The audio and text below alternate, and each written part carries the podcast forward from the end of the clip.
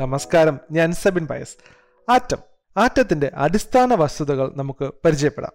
ഒരു മൂലകത്തിന്റെ എല്ലാ സവിശേഷതയോടും കൂടിയ ഏറ്റവും ചെറിയ അടിസ്ഥാന ഘടകമാണ് ആറ്റം. വിഭജിക്കാൻ കഴിയാത്തത് എന്ന അർത്ഥം വരുന്ന അറ്റമോസ് എന്ന ഗ്രീക്ക് പദത്തിൽ നിന്നാണ് ആറ്റം എന്ന പേര് വന്നത്. ആറ്റത്തിന്റെ ചരിത്രത്തിലേക്ക് നമുക്ക് നോക്കിയാൽ പദാർത്ഥങ്ങൾ നിർമ്മിക്കപ്പെട്ടിരിക്കുന്നത് സൂക്ഷ്മ കണങ്ങൾ കൊണ്ടാണെന്ന ആശയം ബി സി ആറാം നൂറ്റാണ്ടിൽ മുന്നോട്ട് വെച്ച ഭാരതീയനാണ് കണാദ മഹർഷി.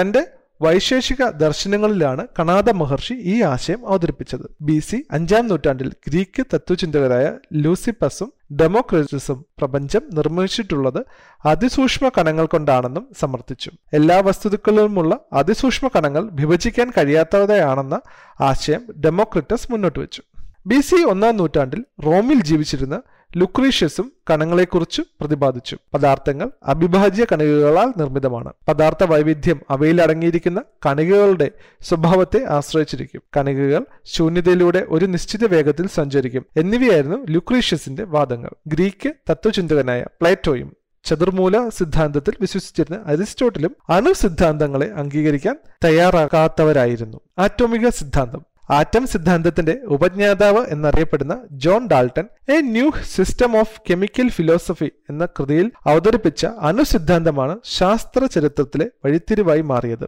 പരീക്ഷണ നിരീക്ഷണങ്ങളിലൂടെയോ ശാസ്ത്രീയ തെളിവുകളിലൂടെയോ പിൻബലമില്ലാതെ യുക്തിചിന്തയിൽ അധിഷ്ഠിതമായ ചില കാഴ്ചപ്പാടുകളാണ് ഡാൾട്ടൺ അവതരിപ്പിച്ചത്. ആറ്റോമിക സിദ്ധാന്തത്തിലെ പ്രധാന ആശയങ്ങൾ. ഒന്ന് എല്ലാ പദാർത്ഥങ്ങളും ആറ്റം എന്ന അതിസൂക്ഷ്മ കണങ്ങളാൽ നിർമ്മിതമാണ്. രണ്ട് ആറ്റത്തെ വിഭജിക്കാനോ നിർമ്മിക്കാനോ നശിപ്പിക്കാനോ കഴിയില്ല. മൂന്ന് ഒരു മൂലകത്തിന്റെ ആറ്റങ്ങളെല്ലാം ഗുണത്തിലും വലിപ്പത്തിലും മാസിലും സമാനമായിരിക്കും.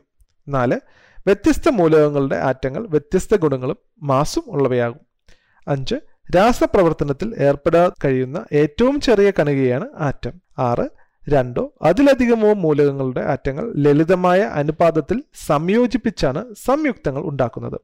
ആറ്റത്തിന്റെ ഘടന ഏതൊരു മൂലകത്തിന്റെയും ആറ്റങ്ങൾ നിർമ്മിച്ചിരിക്കുന്നത് പ്രധാനമായും ഇലക്ട്രോൺ ന്യൂട്രോൺ പ്രോട്ടോൺ എന്നീ കണികകൾ കൊണ്ടാണ്. ഇവയുടെ എണ്ണത്തിലുള്ള വ്യത്യാസമാണ് ഒരു മൂലകത്തെ മറ്റ് മൂലകങ്ങളിൽ നിന്ന് വ്യത്യസ്തമാക്കുന്നത്.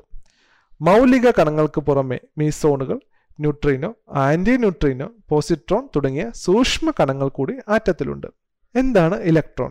ബ്രിട്ടീഷ് ശാസ്ത്രജ്ഞനായ ജെ ജെ തോംസൺ ആണ് ഇലക്ട്രോൺ കണ്ടുപിടിച്ചത്. കാതോട് കിരണങ്ങളെക്കുറിച്ച് തോംസൺ നടത്തിയ വിശദമായ പഠനങ്ങളാണ് ഇലക്ട്രോണുകളുടെ കണ്ടുപിടുത്തത്തിലേക്ക് നയിച്ചത്. ഏത് വാതകം എടുത്ത് ഡിസ്ചാർജ് നടത്തിയാലും അവയിൽ നിന്നെല്ലാം ഒരേ ഇനം നെഗറ്റീവ് ചാർജുള്ള കണങ്ങൾ ഉണ്ടാകുന്നതിനാൽ എല്ലാ പദാർത്ഥങ്ങളിലുമുള്ള പൊതു ഘടകമാണ് ഇലക്ട്രോൺ എന്നും ഇവ ആറ്റത്തേക്കാൾ സൂക്ഷ്മ കണങ്ങളാണെന്നും ആറ്റത്തിന്റെ ഭാഗമാണെന്നും തോംസൺ സമർത്ഥിച്ചു. വാതകങ്ങളിലൂടെ വൈദ്യുതി കടത്തിവിട്ടുള്ള പരീക്ഷണങ്ങൾ തോംസണിന് ആയിരത്തി തൊള്ളായിരത്തി ആറിലെ ഭൗതികശാസ്ത്ര നോബൽ പുരസ്കാരം നേടിക്കൊടുത്തു. റോബർട്ട് ആൻഡ്രൂസ് മില്ലിക്കനാണ് ഇലക്ട്രോണിന്റെ ചാർജിന്റെ മൂല്യം കണ്ടെത്തിയത്. ആയിരത്തി തൊള്ളായിരത്തി ഒൻപതിൽ ഓയിൽ ഡ്രോപ്പ് പരീക്ഷണത്തിലൂടെയാണ് ഈ കണ്ടെത്തൽ. ഇലക്ട്രോണിന്റെ charge one point six zero into ten rise to minus nineteen കുളോമും ഇലക്ട്രോണിന്റെ mass nine point one into ten rise to minus thirty one കിലോഗ്രാമും ആണ്. പ്രോട്ടോൺ ഡിസ്ചാർജ് ട്യൂബ് പരീക്ഷണങ്ങളിലൂടെ വാതകങ്ങളിലെ പോസിറ്റീവ് ചാർജിന്റെ സാന്നിധ്യം പ്രവചിച്ച ജർമ്മൻ ശാസ്ത്രജ്ഞനാണ് യൂഗൻ ഗോൾ ഡെസ്റ്റിൻ ആയിരത്തി എണ്ണൂറ്റി എൺപത്തി ആറിൽ ഡിസ്ചാർജ് ട്യൂബ് ഉപയോഗിച്ച് ആനോഡ് രശ്മികൾ ഉണ്ടാക്കിയ ഗോൾസ്റ്റൻ അതിന്റെ സവിശേഷതകൾ പഠിച്ച് പോസിറ്റീവ് ചാർജിന്റെ സാന്നിധ്യം കണ്ടെത്തി. പോസിറ്റീവ് ചാർജിനെ ആധികാരികമായി തെളിയിച്ചത് ന്യൂസിലാൻഡിൽ നിന്നുള്ള ശാസ്ത്രകാരൻ ഏണസ്റ്റ് റുദർഫോർഡ് ആയിരുന്നു പ്രോട്ടോൺ കണ്ടുപിടിച്ചതും ആ പേര് നൽകിയതും റുദർഫോർഡാണ്. വളരെ നേർത്ത സ്വർണ തകടിലൂടെ ആൽഫ കണങ്ങൾ വൃത്താകൃതിയിൽ ക്രമീകരിച്ച ഒരു ഫോട്ടോഗ്രാഫിക് ഫിലിമിൽ പതിപ്പിച്ച് അതിന്റെ പരീക്ഷണ ഫലങ്ങൾ വിശകലനം ചെയ്തതിലൂടെയാണ് റൂദർഫോർഡ് തന്റെ നിഗമനങ്ങൾ രൂപപ്പെടുത്തിയത്. ആറ്റത്തിൽ ഭൂരിഭാഗവും ശൂന്യമാണെന്നും പോസിറ്റീവ് ചാർജ് മുഴുവൻ കേന്ദ്രീകരിച്ച ഒരു ഭാഗമുണ്ടെന്നും റൂദർഫോർഡ് സമർത്ഥിച്ചു. ഈ കേന്ദ്രമാണ് ആറ്റത്തിന്റെ ന്യൂക്ലിയസ്. ആയിരത്തി തൊള്ളായിരത്തി ഇരുപതിലാണ് പോസിറ്റീവ് ചാർജിന് കാരണമായ കണങ്ങൾ പ്രോട്ടോൺ ആണെന്നും തെളിയിക്കപ്പെട്ടത്. ഇതിന്റെ ചാർജ് ഒരു ഇലക്ട്രോണിന്റെ ചാർജിന് തുല്യവും വിപരീതവുമാണെന്ന് റൂദർഫോർഡ് കണ്ടെത്തി. പ്രോട്ടോണിന്റെ മാസ് ഒരു ഹൈഡ്രജൻ ആറ്റത്തിന്റെ മാസിന് തുല്യമാണെന്നും കണ്ടെത്തിയ റൂദർഫോർഡ് ന്യൂക്ലിയസിൽ ചാർജ് ഇല്ലാത്ത ഒരു കണത്തിന്റെ സാന്നിധ്യം ഉണ്ടാകാമെന്നും പ്രവചിച്ചു. ന്യൂട്രോൺ റൂദർഫോർഡിന്റെ ശിക്ഷനായിരുന്ന ഇംഗ്ലീഷുകാരൻ ജെയിംസ് ചാഡ്വിക് ആണ് ആയിരത്തി തൊള്ളായിരത്തി മുപ്പത്തി രണ്ടിൽ ആറ്റത്തിന്റെ ന്യൂക്ലിയസിൽ ചാർജ് ഇല്ലാത്ത ഒരു കണമുണ്ടെന്ന് ശാസ്ത്രീയമായി തെളിയിച്ചത്. ചാർജ് ഇല്ലാത്ത ഈ കണമാണ് neutron.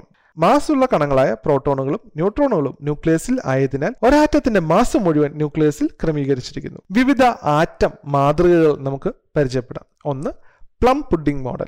Plum pudding model atom മാതൃക മുന്നോട്ട് വെച്ചത് ജെ ജെ തോംസൺ ആണ് പോസിറ്റീവ് ചാർജുള്ള ഒരു ഗോളത്തിൽ ഇലക്ട്രോണുകൾ പുഡിംഗിലെ ഉണക്കമുന്തിരി പോലെ തുല്യമായി വിതരണം ചെയ്യപ്പെട്ടിരിക്കുകയാണെന്ന് തോംസൺ അഭിപ്രായപ്പെട്ടത്. ആറ്റത്തിൽ പോസിറ്റീവ് ചാർജുകളും നെഗറ്റീവ് ചാർജുകളും തുല്യമായി വിതരണം ചെയ്യപ്പെട്ടിരിക്കുകയാണെന്ന് തോംസൺ പ്രസ്താവിച്ചു. ആറ്റത്തിന്റെ സ്ഥിരതയ്ക്ക് വിശദീകരണം നൽകാൻ സാധിക്കാത്തതും പുതിയ ആറ്റം മാതൃകകൾ അവതരിക്കപ്പെട്ടതും കാരണം പ്ലം പുഡിംഗ് മാതൃക അവഗണിക്കപ്പെട്ടു. രണ്ട് സോളാർ സിസ്റ്റം മോഡൽ.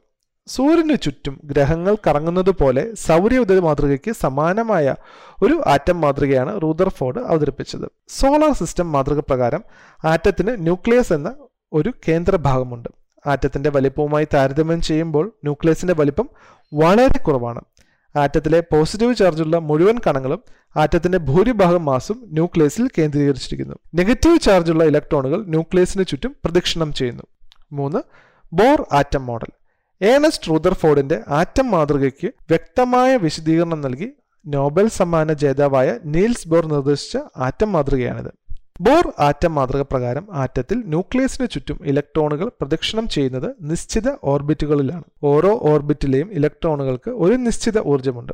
അതിനാൽ ഓർബിറ്റുകളെ ഊർജ നിലകൾ എന്നും പറയും. ഒന്ന് രണ്ട് മൂന്ന് നാല് എന്നിങ്ങനെ കെ എൽ എം എൻ എന്നിങ്ങനെയും ഊർജ നിലകളെ സൂചിപ്പിക്കാം. ഒരു നിശ്ചിത ഓർബിറ്റിൽ പ്രദക്ഷിണം ചെയ്യുന്നിടത്തോളം കാലം ഇലക്ട്രോണുകൾക്ക് ഊർജം കൂടുകയോ കുറയുകയോ ചെയ്യുന്നില്ല. ന്യൂക്ലിയസിൽ നിന്നുള്ള അകലം കൂടുന്തോറും ഓർബിറ്റുകളുടെ ഊർജം കൂടി വരും. ന്യൂക്ലിയസിനോട് ഏറ്റവും അടുത്ത ഓർബിറ്റിലാണ് ഏറ്റവും കുറഞ്ഞ ഊർജം. ഇലക്ട്രോൺ ഒരു ഊർജ നിലയിൽ നിന്നും മറ്റൊരു ഊർജ നിലയിലേക്ക് മാറുമ്പോഴാണ് ഊർജം ആഗീകരണം ചെയ്യപ്പെടുകയോ പുറത്തുവിടുകയോ ചെയ്യുക. ആറ്റത്തിന്റെ അടിസ്ഥാന വസ്തുതകളാണ് നമ്മൾ പരിചയപ്പെട്ടത്. നന്ദി.